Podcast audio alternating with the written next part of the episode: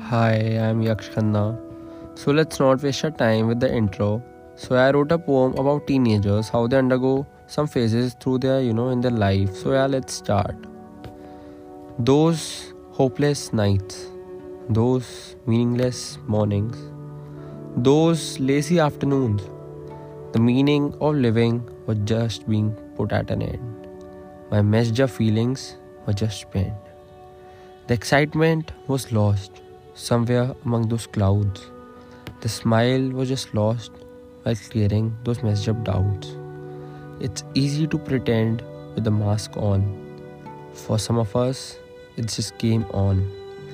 The humiliation we bear, the discrimination we share, those idiotic dreams where there is a waterfall of chocolate cream. The society we serve treats us as a slave. We are far past the point where we can be saved. They just burden us so that we can be silently graved, silently graved.